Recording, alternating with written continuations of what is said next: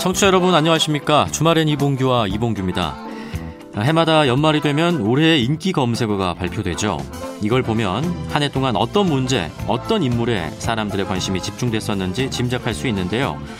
구글 코리아가 발표한 올해 국내 인기 검색어 인물 1위는 불법 촬영 유포 혐의로 징역형을 선고받은 가수 정준영이었습니다.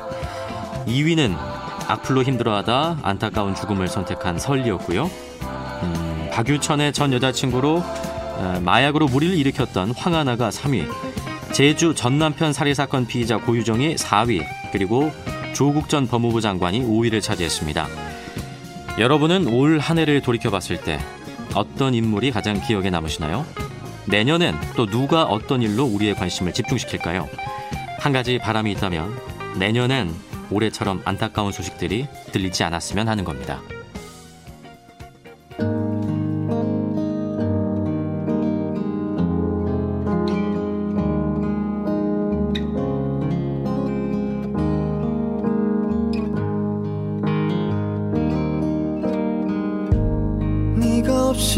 웃을 수 있을까? 생각만 해도 눈물이 나. 힘든 시간 날 지켜준 사람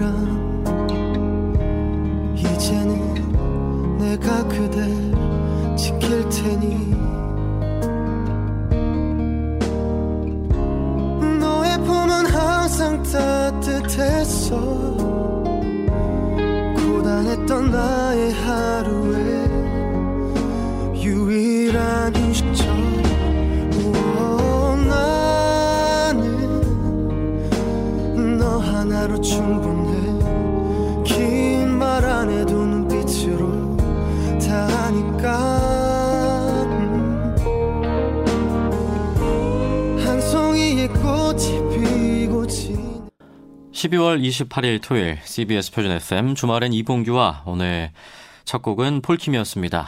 모든 날 모든 순간. 어, 오프닝에서 언급한 구글의 검색어로 살펴본 2019년 올해의 검색어 인물 순위 어, 1위부터 5위까지만 말씀을 드렸는데 6위부터 10위까지도 말씀을 드리면 6위가 아이돌 그룹 있지, 7위가 고 전미선 씨, 8위가 트로트 가수 송가인, 9위가 송혜교, 10위가 팽수였습니다. 전반적으로 1위부터 10위까지 순위를 살펴보면 음, 희망적인 이야기보다는 조금 우리의 가슴을 아프게 하고 사회적으로 혼란을 야기했던 이슈와 관련된 인물이 더 많죠. 그럼에도 불구하고 저는 팽수에서 희망을 발견해 봅니다. 팽수는 남성도 아니고 여성도 아니고요. 차별과 혐오를 싫어하고 옳은 것이 뭔지 알고 있죠. 그만큼 우리는 이 사회에서 아, 무엇이 필요했고 필요할지 알고 있는 거겠죠. 자, 2019년의 마지막 토요일입니다. 얼마 남지 않은 시간. 우리 행복이 없어도 행복하지 않아도 행복을 만들어 가기로 하죠. 오늘도 저녁 8시까지 주말엔 이봉규와 생방송으로 함께하겠습니다. 듣고 싶은 노래 있으면 보내주십시오. 단문 50원, 장문 100원의 정보 이용료가 있는 샵 1212번으로 문자 메시지 보내주시면 되고요. 카톡과 레인보우도 열려 있습니다.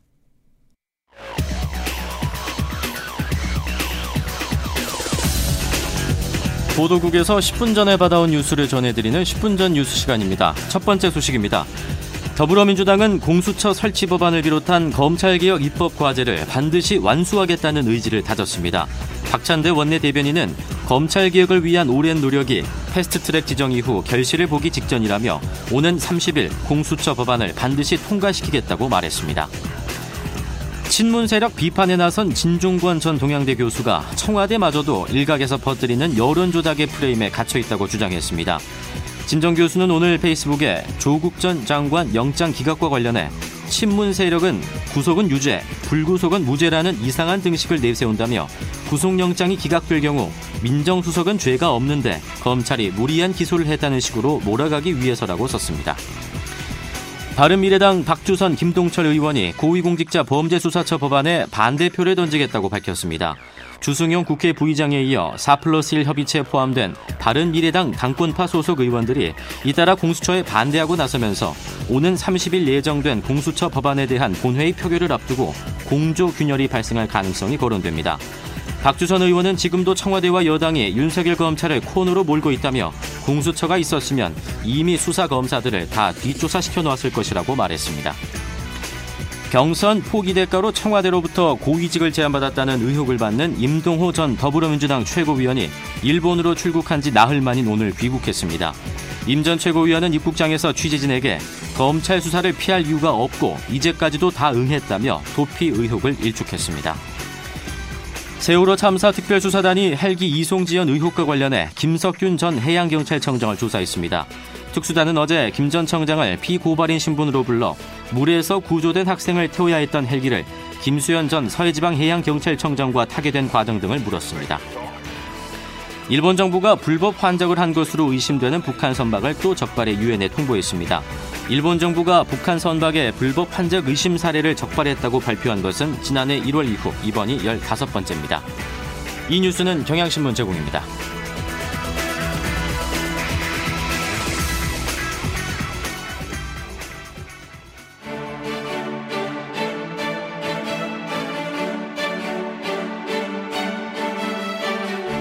오늘의 중요한 뉴스 또 한 주간 놓친 뉴스를 살펴보는 시간을 달리는 뉴스 시간입니다. 뉴스 읽어주는 남자 고발 뉴스 민동기 미디어 전문 기자 나와 있습니다. 어서 오십시오. 안녕하십니까. 크리스마스 잘 보내셨습니까? 일하면서 보냈습니다. 또 크리스마스 맞아. 아 그날 뭐 방송 녹화는 그대로 하고 뭐 그러더라고요. 예. 네. 아, 오늘은 좀 특별한 시간을 마련해 주셨다고 들었어요. 마지막 언론계 결산을 한번 올 한해 시도를 오. 한번 해봤습니다. 연말 특집으로 2019년 언론계를 결산해보는 시간. 네. 그럼 어떤 방식으로 할까요, 오늘은? 키워드로 제가 좀 정리를 해봤는데요. 네. 어, 정말 많은 일이 있었더라고요. 그렇죠. 그 많은 일들을 다 이제 나열할 수는 없는 거고 음. 몇 가지 키워드로 간단하게 정리를 해봤습니다. 첫 번째 키워드는 뭔가요? 출입처 폐지 논란입니다. 출입처 폐지 논란. 네. 이 논란의 기원을 올라가 보면 네. 결국 조국 전 법무부 장관 사태가 있는데요. 사실 올해 언론이 주목을 받았던 가장 큰 이유 가운데 하나가 바로 조국 사태였다고 해도 과언이 아닙니다. 그렇죠. 검찰이 조국 전 장관 그리고 동양대 정경심 교수 등에 대한 수사를 벌이면서 정말 엄청난 기사가 쏟아졌거든요. 근데 일부 그 뉴스 수용자들이 이른바 검찰발 기사에 대한 신뢰성에 의구심을 표시를 했고요. 네.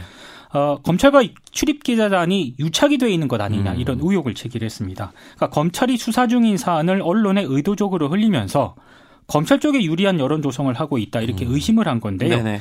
여기에 또 결정적으로 기름을 부은 게 유시민 노무현 재단 이사장의 유튜브 방송인 알릴레오였습니다. 이 건이었죠. 동양대 정경심 교수의 자산 관리인인 김경록 차장의 인터뷰가 검찰에 흘러 들어갔고 네.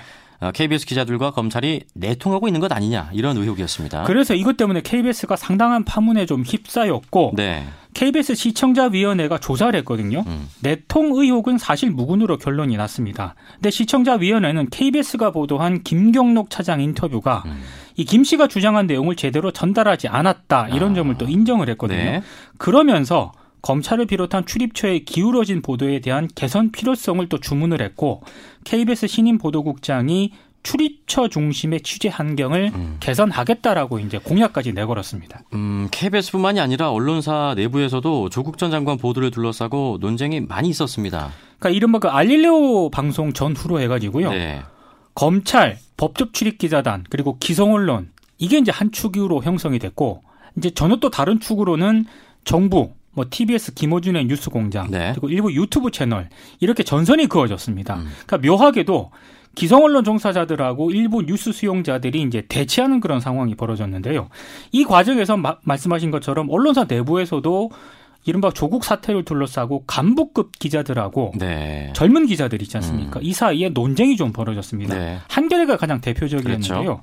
조국 전 장관 보도를 두고 젊은 기자들이 왜 조국 전 장관과 정부를 적극적으로 비판하지 않느냐면서 성명을 발표를 해서 네. 간부들을 비판을 했습니다. 근데 한쪽에서는 젊은 기자들마저 뭔가 비판하는 건 좋은데 젊은 기자들마저 검찰과 출입 기자 제도에 좀 무비판적으로 음. 동화되고 있는 것 아니냐. 그래서 검찰 개혁을 좀 등한시하고 있다. 이런 반론도 제기가 됐습니다. 출입처 제도 가지고도 기자들 사이에서 감론을박이 있는 걸로 알고 있는데 네. 무엇이 진짜 우리나라 언론을 위한 일인지 좀 더 많은 이야기가 생산되어야 될 것 같습니다.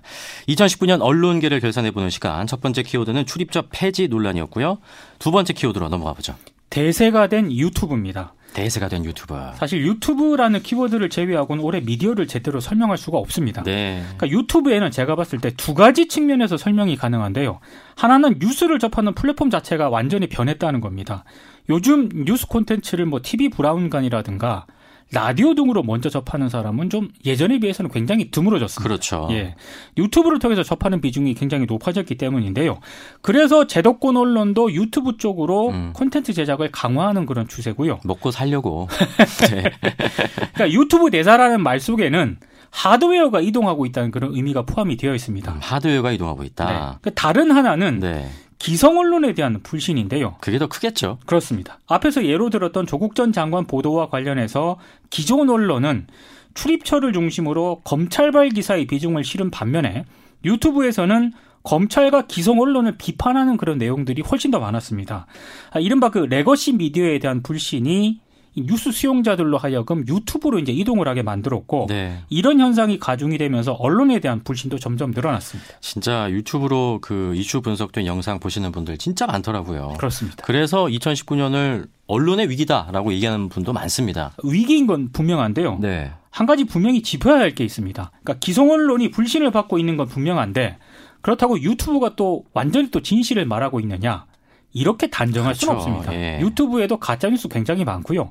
검증되지 않은 주장들이 진실인 것처럼 유통이 되기도 합니다. 음. 그러니까 유튜브 대세라는 말 속에는 기성 언론에 대한 불신이 분명히 자리하고 있긴 합니다만 그렇다고 유튜브가 대한 저널리즘 역할을 하고 있느냐? 그건 또 아니죠. 이 거는 네. 좀 물음표로 남겨둬야 할 네. 그런 상황인 것 같습니다. 그러니까 기성 언론에 문제가 많은 것처럼 유튜브 콘텐츠에도 적지 않은 문제가 있기 때문입니다. 네. 한마디로 뉴스 신뢰 위기인데 해법은 없겠습니까? 이제 이렇게 딱 질문이 나왔을 때 여기 해법이 있습니다. 이렇게 얘기를 하면 참 좋은데 네, 그렇죠. 현재로서는 뾰족- 뾰족한 음. 방법이 없습니다. 근데 한 가지 분명한 건 왜 기존 언론을 불신하고 뉴스 수용자들이 유튜브로 이동하느냐 이 문제에 대해서는 기존 그 언론, 언론 종사자들 있지 않습니까? 네. 좀 뼈아픈 반성이 있어야 될 것 같고요. 네. 사실 뉴스 수용자들은 과거에 비해서 많이 변했거든요. 미디어에 대해서도 굉장히 알고 있는 지식들이 굉장히 많습니다. 반면에 기존 언론들은 그럼 그만큼 변했느냐? 그동안의 관행에 혹시 머물고 있지 않았는가? 변화와 혁신에 주저하지 않았는가? 이건 좀 자문자답해야 할 그런 대목인 것 같고요. 말씀하신 것처럼 가장 변화에 보수적이었던 것이 바로 우리나라 언론계가 아니었나 싶어요. 그렇습니다. 예. 근데 내년에는 이제 유튜브 이용자들에게도 고민의 해가 될 것으로 저는 보고 있습니다. 음. 이게 왜냐하면 특히 총선을 앞두고 아, 있는 데다가 예. 유튜브 그 콘텐츠를 보면은 진보적 성향의 콘텐츠만 있는 게 아닙니다. 보수적 성향의 유튜브 콘텐츠는 훨씬 더 많고요. 제 이름을 딴 그런 그렇습니다. 채널도 있습니다. 네, 이들 가운데 일부는 네. 매우 극단적인 성향마저 보이고 있거든요. 총선을 기점으로 아마 이런 극단적인 현상은 더 심해질 겁니다. 그러니까 이럴 경우에 제가 봤을 때 유튜브에 대한 신뢰도 흔들릴 가능성도 있거든요. 음. 기성 언론의 불신을 어떻게 극복할 것인가 여기에 대한 고민도 필요한데 네. 유튜브에서 분명히 발생하고 있는, 이런 문제점에 대해서 이용자들이 좀 문제의 심각성을 알고 경각심을 음. 가지는 그런 시기가 필요한 것 같습니다. 총선을 앞두고 진짜 엄청난 기사와 영상들이 쏟아져 나올 텐데 네. 아마 그때도 같은 고민을 하고 있지 않을까라는 불안한 예감이 듭니다. 아, 그래서 우리 청취자분들 잘 선별해서 보시길 부탁드립니다. 네. 자, 세 번째 키워드로 한번 넘어가 보죠. 손석희입니다. 손석희. 손석희 JTBC 대표이사가 뉴스룸 앵커에서 물러납니다. 네. 6년 3개월 만인데요. 이 손석희라는 키워드에는 역시 몇 가지 주목해야 할 포인트가 있습니다. 첫 번째는 수년 동안 신뢰하는 언론인 1위 자리를 지켜온 당사자지 않습니까? 그렇죠. 근데 이런 손석희 JTBC 대표이사마저도 조국 전 장관 파문을 피해가지 못했다는 점입니다. 세월호 참사 때부터 국정농단 파문에 이르기까지 뉴스 수용자들의 거의 절대적인 지지를 받았던 한국의 대표적인 언론인이 손석희인데요. 네. 그런 손석희 대표이사마저 조국 정국을 피해가진 못했습니다. 검찰 개혁을 요구하는 뉴스 수용자들이 JTBC마저 검찰발 기사에 의존하고 있다면서 음. 뉴스룸하고 손석희 앵커를 강하게 비판을 하고 나섰고요. 네. 실제 이른바 조국 정국을 거치면서 이 뉴스룸의 시청률이 하향 곡선을 그었고 JTBC의 비판적인 시청자들이 일부 MBC로 이동하는 그런 성향도 네. 뚜렷하게 감지가 됐습니다. 아, 그래서 며칠 전에 뭐 후이민 그 앵커 기자까지 막 실검에 오르내리더라고요. 1위를 올라가더라고요. 네. 네. 향후에 그럼 JTBC가 어떻게 될까요? 이제 그게 또 다른 관심 포인트인데요. 네. 손석희 앵커 교체와 관련해서 JTBC 기자들이 성명을 통해서 하차 반대 입장을 밝혔습니다. 하차 반대 입장. 네. 그러니까 앵커 하차가 보도국 구성원들이 배제가 된 채 결정이 됐고 보도 자율성의 침해를 심각하게 우려한다 이런 내용인데요. 이에 대해서 손석희 앵커가 입장을 내놓았습니다. 자신의 하차는 1년 전부터 논의가 있어 왔다. 음. 그리고 자신이 결정한 것이다라는 입장을 밝혔는데 이번 앵커 교체와 관련해서 그 홍석현 중앙홀딩스 네. 회장하고요. 홍정조 JTBC 중앙일보 사장이 일정 부분 개입했다는 의혹이 불거지면서 논란이 지금까지 좀 증폭이 되고 있습니다. 그리고 지금 JTBC 안팎에서는 손석희 사장이 앵커직에서 물러나는 그런 상황이 있지 않습니까? 네. 이게 단순히 메인 뉴스 간판이 바뀌는 게 아니라 음, 보도의 구심점이 사라진다. 보도의 구심점이 사라진다. 그래서 JTBC가 다시 예전의 종편으로 돌아가는 음. 것 아니냐 이런 우려를 사실 더 크게 표시를 하고 있습니다. 네. 그러니까 손석희 대표이사가 앵커에서 사라진 JTBC가 내년에 어떤 모습을 보일 것인가, 어떤 보도 태도를 유지를 할 것인가, 이걸 보인 보는 것도 음. 좀 하나의 관전 포인트가 될 것 같습니다. 사라진 손석희 앵커는 또 어디로 갈 것인가도 궁금하긴 합니다. 당분간은 이제 JTBC 대표이사인데 네. 또 다른 방송사 뭐 이렇게 뭐 하마평도 오르고 있고 그렇긴 하더라고요. 여러 설들이 좀 나오고 있습니다. 네. 자, 세 번째 키워드는 손석희였습니다. 네 번째 키워드로 가보죠. 경향신문 사태입니다. 경향신문 사태. 경향신문에서 기업 협찬금을 받고 관련 기사를 삭제하는 일이 벌어졌거든요. 경향신문 그 기자들이 어, 한국 기자협회 경향신문 지회 이름으로 지난 22일 독자 여러분께 사과드립니다. 네. 이런 제목의 성명을 인터넷에 직접 게재를 했습니다. 구체적으로 어떤 내용입니까? 그러니까 원래 12월 13일 경향신문 1면과 22면에 게재될 예정이었던 모 기업과 관련한 기사가 네. 해당 기업의 요청을 받고 제작 과정에서 삭제됐다는 게 핵심 내용입니다. 음, 그러니까 해당 기업의 기사 삭제 요청을 받고요. 경향신문 사장과 광고국장이 한 5억 정도의 협찬금을 요구를 했고 네. 이후 편집국장 등이 문제 제기를 하지 않으면서 실제로 기사가 지면에서 삭제가 됐습니다. 그래서 그 파문이 지금까지 이어지고 있습니다. 경향신문 사장하고 편집국장, 광고국장이 이번 일에 모든 책임을 지고 사퇴하기로 했고요. 현재 경향신문은 내부 진상조사위원회를 꾸려서 이 사태를 면밀히 지금 조사를 하고 있습니다. 이번 경향신문 사태 역시 언론계에 굉장히 여러 시사점을 좀 던졌는데요. 네. 첫 번째는 경향신문 같은 경우에는 상대적으로 다른 신문에 비해서 진보적인 입장을 좀 취해왔고 그렇죠. 기업에 특히 대기업에 굉장히 비판적인 입장을 견지를 해왔거든요. 근데 그런 경향신문마저도 기업을 비판하는 기사를 한 5억 정도의 협찬금을 음. 받고 기사가 빠질 수 있다. 네. 여기에 좀 많은 충격을 받은 분들이 많습니다. 그리고 기업 특히 대기업의 광고와 협찬에 한국 언론이 굉장히 약하다는 평가를 많이 받았는데요. 그런 한국 언론의 민낯이 고스란히 드러났다 이런 지적도 많았고요. 기성 언론을 불신하는 분들이 굉장히 많지 않았습니까? 네. 이들에게는 이 불신을 더 강화하는 그런 사례가 되기도 했습니다. 독립 언론 경향 신문이라는 그 가치가 조금 무색해지긴 했습니다. 이번 그렇습니다. 건으로. 또 다른 시사점이 뭐가 있을까요? 과연 한국 언론의 자기 정화는 가능한가? 여기에 이제 물음표를 던진 그런 사건인데요. 기업 비판 기사가 5억 대 협찬금을 받고 삭제되는 상황이 발생을 했고 이것 때문에 신문사 사장, 편집국장, 광고국장이 네. 사퇴하는 일이 벌어졌거든요. 어마어마하게 큰 사건입니다. 그런데 기성 언론 상당수가 이 사안 자체를 보도를 안 했습니다. 첫 번째는 이제 이거 동종업계 봐주기 아니냐 음. 이런 지적이 있었는데 네. 어, 이런 문제에서 언론계 전반이 자유롭지 않기 때문이라는 지적도 많았습니다. 음. 그러니까 그만큼 광고성 기사라든가 협찬금 받고 기사 수를 주는 것 이게 이제 언론계 관행으로 굳어진 지 오래됐다는 그런 네. 얘기인데요. 또 하나 좀 지적해야 될 게 일부 언론이 경향신문 사태를 보도를 하긴 했는데 극히 일부를 제외하고는 해당 기업의 실명을 안 밝혔습니다. 네. 그냥 A 기업이라고 보도를 했는데요. SPC 그룹이라고 실명을 밝힌 매체는 제가 보니까 손에 꼽을 정도였습니다. 이 SPC 그룹이 특히 언론에 광고를 많이 하는 기업으로 알려져 네. 있거든요. 익명 보도에는 혹시 그런 점이 작용한 것 아니냐라는 의혹이 지금까지 제기가 되고 있습니다. 어쨌든 기자협회 성명을 통해서 사과문을 발표했어요. 그렇습니다. 예, 더 나아지는 계기가 되길 바랍니다. 네. 아, 언론계 결산은 뭐 이쯤에서 마무리를 하고요. 어제 얘기를 좀 해보겠습니다. 드디어 선거법 개정안이 국회 본회의를 통과했어요. 지난 4월 패스트트랙 그 안건에 오른 지 8개월 만입니다. 8개월 만. 한국당을 제외한 여야가 어제 국회 본회의에서 선거법 개정안을 표결에 붙였는데요. 음. 재석 167명 가운데 찬성 156명, 반대 10명, 기권 1명으로 가결을 했습니다. 네. 개정안은 현행 지역구 253석, 비례대표 47석의 의석 구조는 그대로 유지를 하고요. 지역구에서 얻은 의석수가 정당 득표율에 못 미칠 경우에 비례 의석을 통해 정당 득표율에 맞춰서 전체 의석을 보장하는 이른바 준연동형 비례대표제를 적용을 하기로 했습니다. 네. 다만 이 준연동형 비례대표제는 내년 4월 총선에 한해서 비례의석 30석에게만 적용하기로 했습니다. 이번 선거법의 한계죠. 한계입니다. 네. 아, 선거 연령을 또 만 19세에서 만 18세로 하향 조정하는 그런 내용도 음. 포함이 됐습니다. 어제 뭐 영상이나 사진 보신 분들 아시겠지만 한국당 의원들이 엄청 반발했습니다. 그 국회의장석 연단 주변에서 인간띠를 만드는 농성을 하면서 반발을 했는데요. 네. 문희상 국회의장이 질서 유지권을 발동을 시키고 1시간여 만에 의장석에 앉아서 회의를 주재를 했습니다. 근데 한국당 심재철 원내대표는 지역구와 비례의석을 연동하는 것은 직접 선거에 어긋나는 불법이기 때문에 원천 무효다 이렇게 주장을 했고요. 네. 헌법재판소에 권한쟁의 심판 청구와 헌법 소원을 내겠다고 입장을 밝혔습니다. 이 과정에서 그 이은재 의원이 실검에 올랐어요. 아직까지 올라 있더라고요. 예.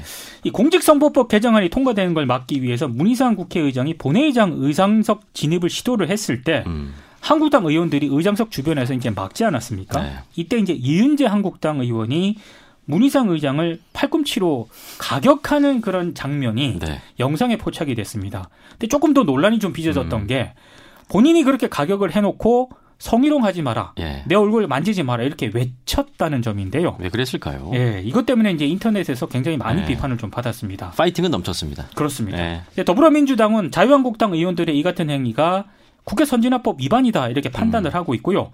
오는 29일, 그러니까 내일입니다.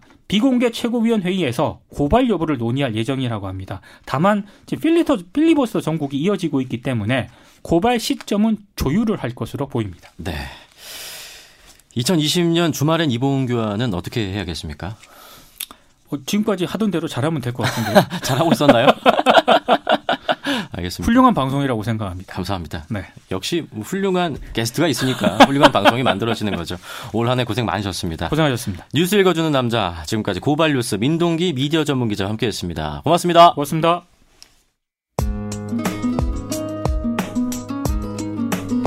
바람이 불어오면은 바람이 부는 이유로 비가 내리면 술 한 잔 생각이 나서 눈이 부신 게 햇살이 날 비추면 왜인지도 모르게 밤하늘 어느 별 하나 너를 닮은 것 같아 흘러가는 구름조차 너인 것 같아 셀 수조차도 없이 많은 이유로 네가 보고 싶구나 방금 들으신 곡 바비킴의 1년을 하루같이 였습니다. 아, 우리 겨울 왕국이 아니라 왕굴님. 동네는 연말이지만 연말 느낌 안 난 지 오래네요. 다들 어렵긴 어려운가 봅니다. 다가오는 새해는 저 같은 소상공 자영업자들이나 서민들 좀 웃으면서 기뻐할 일 많을 수 있도록 한숨 쉴 일 덜 할 수 있도록 경기도 활발해지기를 바래봅니다. 예. 진짜 다 고생하시는 만큼 확실한 보상 있는 한 해가 되길 바랍니다. 겨울 왕굴님도 예, 왕굴처럼 파이팅. 9597번님, 내년에는 혼자가 아닌 겨울을 기대봅니다 하셨는데요. 어, 내년에 혹시 혼자 하시더라도 어, 주말엔 이봉규와는 계속될 겁니다. 저 이봉규가 있잖아요. 네. 퀴즈 이어가죠.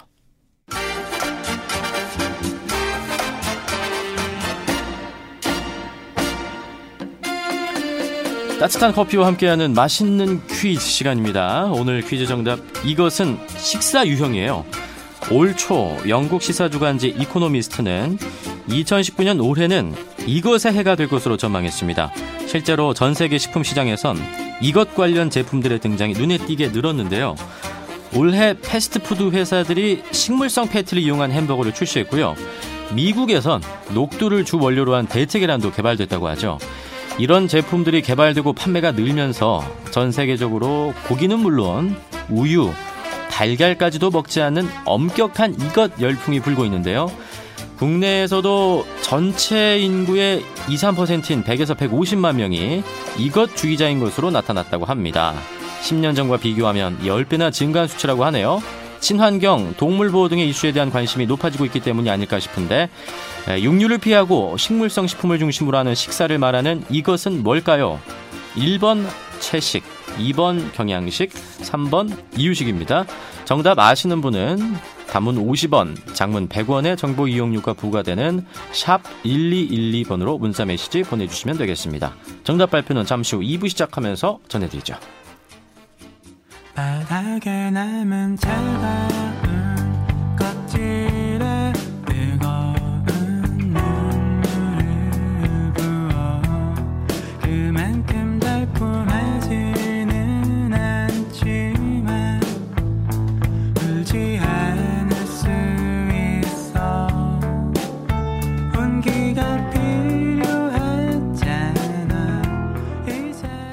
브로콜리 너마저의 유자차 전해드렸습니다. 오늘의 퀴즈 육류를 피하고 식물성 식품을 중심으로 하는 식사를 말하는 이것 1번 채식, 2번 경양식, 3번 이유식 조금 어렵네요. 아, 저는 어, 브로콜리를 좋아하지 않습니다. 모든 채소 중에서 제일 맛없는 것 같아요. 유자차는 좋아하는데 우리 여러분들은 이것 식사 하고 계시는지 얼마 안 될 것 같은데 네, 다음 코너 계속해서 이어가죠.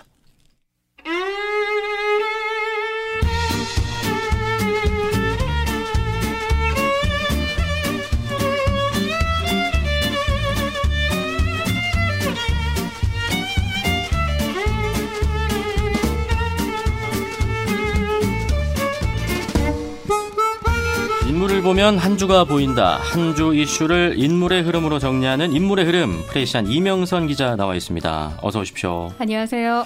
아, 올 한 해를 이명선 기자는 어떻게 정리하시겠습니까? 개인적으로. 아, 개인적으로요? 네. 어, 쓸쓸하면 쓸쓸한 대로 네. 그대로의 또 멋과 맛이 있더라. 어... 의미심장한데요. 아, 그런가요? 뭐 많이- 해석은 자유에 맡기도록 많이 하겠습니다. 외로우셨습니까?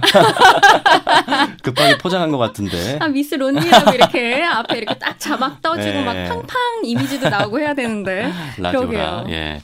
미스 론리이신 만큼 네. 어, 올해 마지막 인물의 흐름 시간은 좀 다를 것 같아요. 다를 때와 다르게. 네, 조금 다르게 준비를 네. 해봤습니다. 이 사람들에게 관심을 많이 받은 인물이 아니라요. 사람들이 좀 더 관심을 가져줬으면 하는 인물을 음, 뽑아봤습니다. 네. 하늘 위 사람, 그리고 가족을 잃은 사람, 국회가 외면한 사람, 뭐 이렇게 세 가지로 좀 나눠봤습니다. 하늘 위 사람들 그리고 가족을 잃은 사람들 네. 국회가 외면한 사람들 이렇게 세 가지 자 그러면 하늘 위 사람들부터 한번 알아보죠 하늘 위 사람들이라고 하면은 음, 어떤 분들을 의미하는 겁니까 고공농성을 가리키는데요. 네네네 어, 먼저 삼성 해고자 김용희 씨가 그 주인공입니다. 음. 삼성 테크윈에서 일하다 해고된 뒤 삼성 본사가 있는 강남역 사거리 철탑 위에서 오늘로 202일째 고공농성을 하고 있습니다. 자신도 고층 빌딩에 둘러싸인 채이 엄청난 매연이 나오는 왕복 10차선 사거리 한복판, 그것도 25m 높이 0.5평 공간에서 네 200일 넘게 있게 될 줄은 상상도 못했다고 합니다. 금방 끝날 줄 알았는데 이게 그렇습니다. 여기까지 온 거예요 이렇게 철탑 위에 김용희 씨가 있다면요. 철탑 아래는 강남역 8번 출구 앞 천막에 있는 삼성중공업에서 일하다 해고된 이재용 씨가 있습니다. 이재용 씨는 이 김용희 씨의 끼니와 안부를 챙기는 일 외에도 연대하는 시민들과 집회를 열고 삼성의 부당 해고를 알리는 일을 하고 있습니다. 그래서 김용희 씨와 이재용 씨가 지금 200일 넘게 고공농성을 하는 이유가 뭡니까 삼성하면 이 문호조 경영으로 알려져 있잖아요. 네. 그런데 김용희 씨와 이재용 씨 둘 다 삼성에서 노조 활동을 했다는 이유로 해고됐습니다. 음. 두 사람은 삼성의 사과와 명예복직이 있을 때까지 내려갈 수 없다고 말합니다.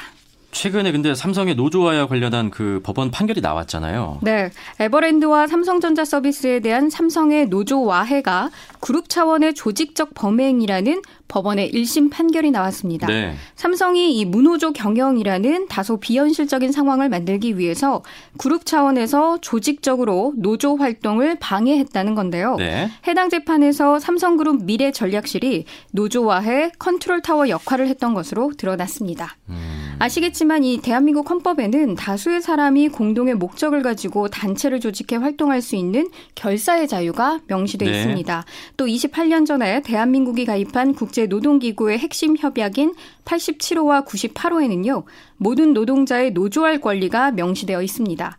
또 문재인 대통령의 노동정책 핵심 사항이기도 한 이 노조할 권리는 자유한국당을 비롯한 재계의 반발로 노동법 개정을 비롯한 후속 조치가 전혀 이루어지지 않고 있습니다. 아, 김용희 씨와 이재용 씨 지금 이 시간에도 삼성의 사과와 명예복직을 원하시면서 네. 바라시면서 고흥농사를 계속 이어가고 계시는데 이제 올해가 사흘밖에 남지 않았습니다. 네. 이대로 겨울을 나게 되는 걸까요? 어, 기적이 일어나지 않는다면 아마도 그렇게 연말과 연시를 다시금 25m 철탑에서 맞을 것 같습니다. 네. 이 노조 활동을 했다는 이유로 해고당하지 않았다면 말이죠. 네. 이 김용희 씨는 지난 7월 10일 회사에서 정년을 맞았을 거고요. 음. 또 이재용 씨는 12월 31일 정년 퇴직일을 앞두고 있을 겁니다.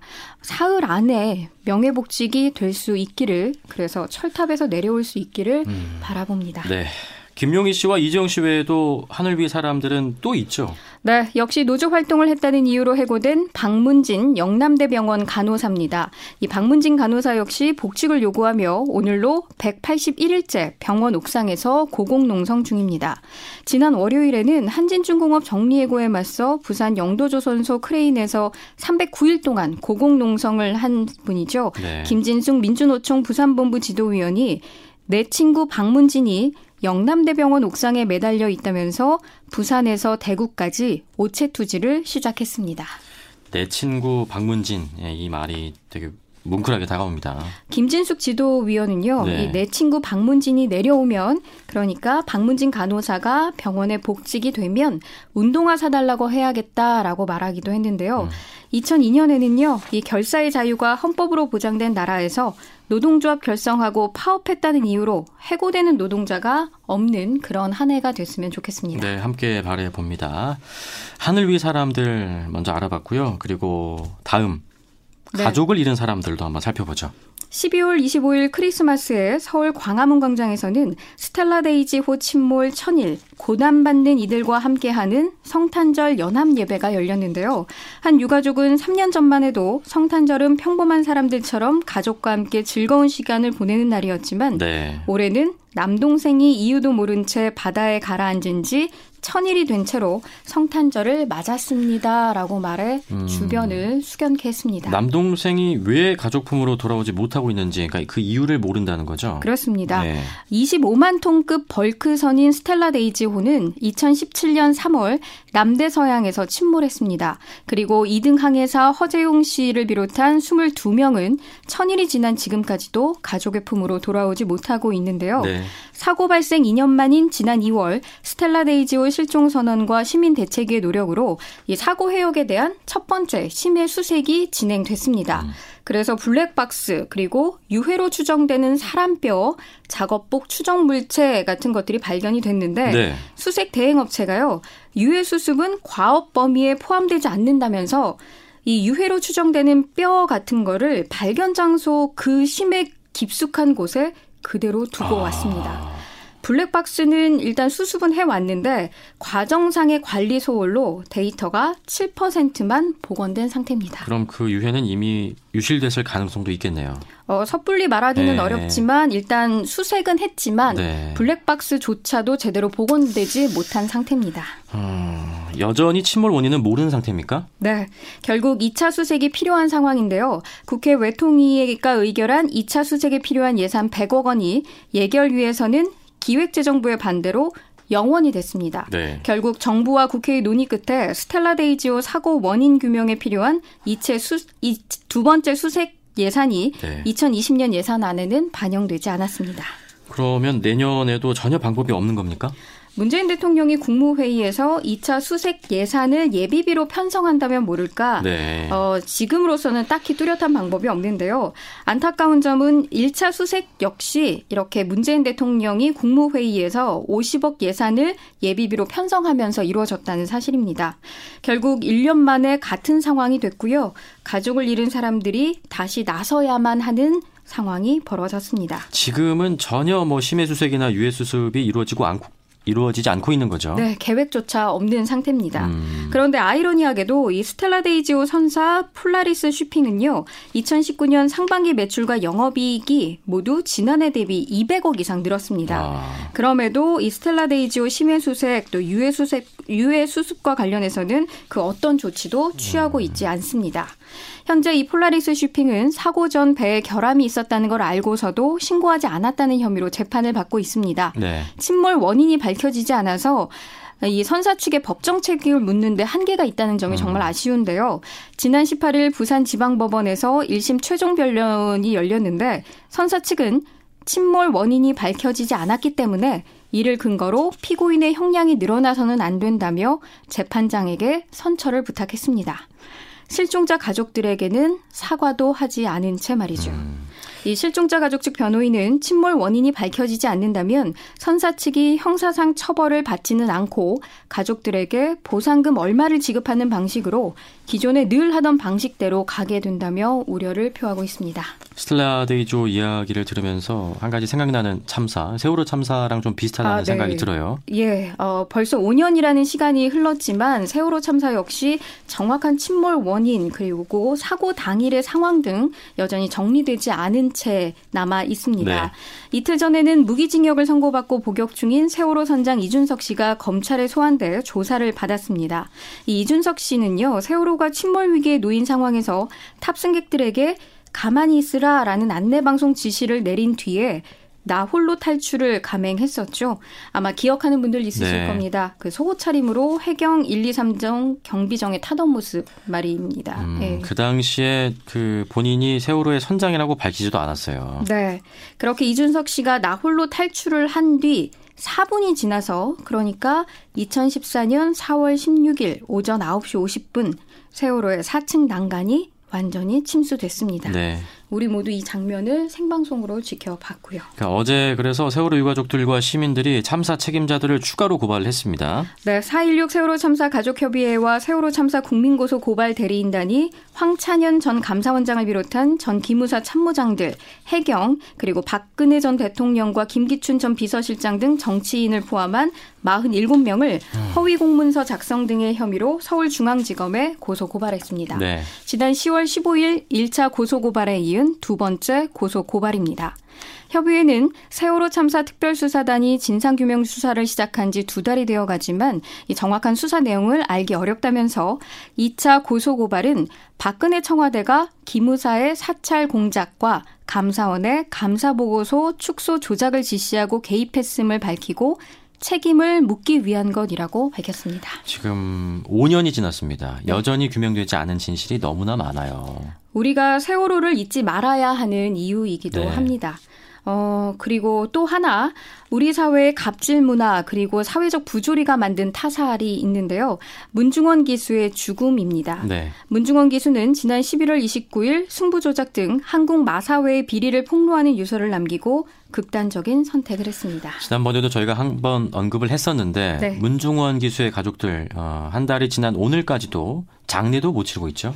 네, 관련해 어제는 이 서울 광화문 인근의 고 문중원 기수의 시민 분향소와 운구 차량 문제로 음. 유가족과 경찰 간의 충돌이 빚어지기도 했습니다. 어떤 내용입니까? 어, 유족과 대책위가 운구차를 분향소가 설치된 정부 서울 종합청사 옆으로 옮기려다가 네. 경찰에게 제지를 당했고요. 그로 인해 3시간 가량 대치한 건데요. 현재 고 문중원 기수의 운구차는 분향소에서 50m 거리에 있는 세종로 소공원 앞에 자리해 있습니다. 네. 이 스텔라 데이지호도 그렇고 세월호도 그렇고 문중원 기수의 죽음까지 진상규명뿐만 아니라 책임자 처벌이 이루어지지 않는 한은 끝나지 않는 이야기가 될 거고요. 어, 어떻게 보면 끝날 수 없는 이야기가 될 것 같습니다. 네. 2020년에는 이렇게 가족을 잃고 차디찬 거리 위에서 목 놓아 오는 일이 없었으면 합니다. 가족을 잃은 사람들을 한번 돌아봤습니다. 아, 마음이 좀 숙연해지기도 하는데 다음 우리가 살펴볼 분들은 국회가 외면한 사람들이에요. 네, 형제복지원 생존자들을 꼽아봤습니다. 어, 이분들 얼마 전에 국회 앞 지하철역 지붕 위에서 단식 농성을 하다 쓰러져 병원으로 옮겨지기도 했는데 네. 어, 이날이 황교안 자유한국당 대표가 8일간 단식하다 병원으로 후송된 날이기도 합니다. 이 형제복지원 생존자 최승우 씨는 단식 24일 차를 맞던 중에 숨이 차는 등 건강 이상 증세를 호소하면서 결국 병원으로 후송됐고요. 이 11월 29일 이날은요. 과거사법이 법사위와 본회의를 차례로 통과할 것으로 예상됐던 날이었습니다. 네. 그러나 예상과 달리 법사위에서조차 상정되지 않았는데 자유한국당이 과거사법을 날치기 법안이다라고 하면서 협상을 다시 하자고 음. 주장하는가 하면 그 199건의 민식이법 등을 포함한 민생 법안 모두의 필리버스터를 신청하면서 본회의마저 무산시킨 날이기도 합니다. 지금도 국회에선 필리버스터가 진행되고 있죠. 네. 이 황교안 대표와 최승우 씨의 단식 그리고 병원 후송까지 굉장히 극렬하게 대비되는 모습을 볼수 있는데요.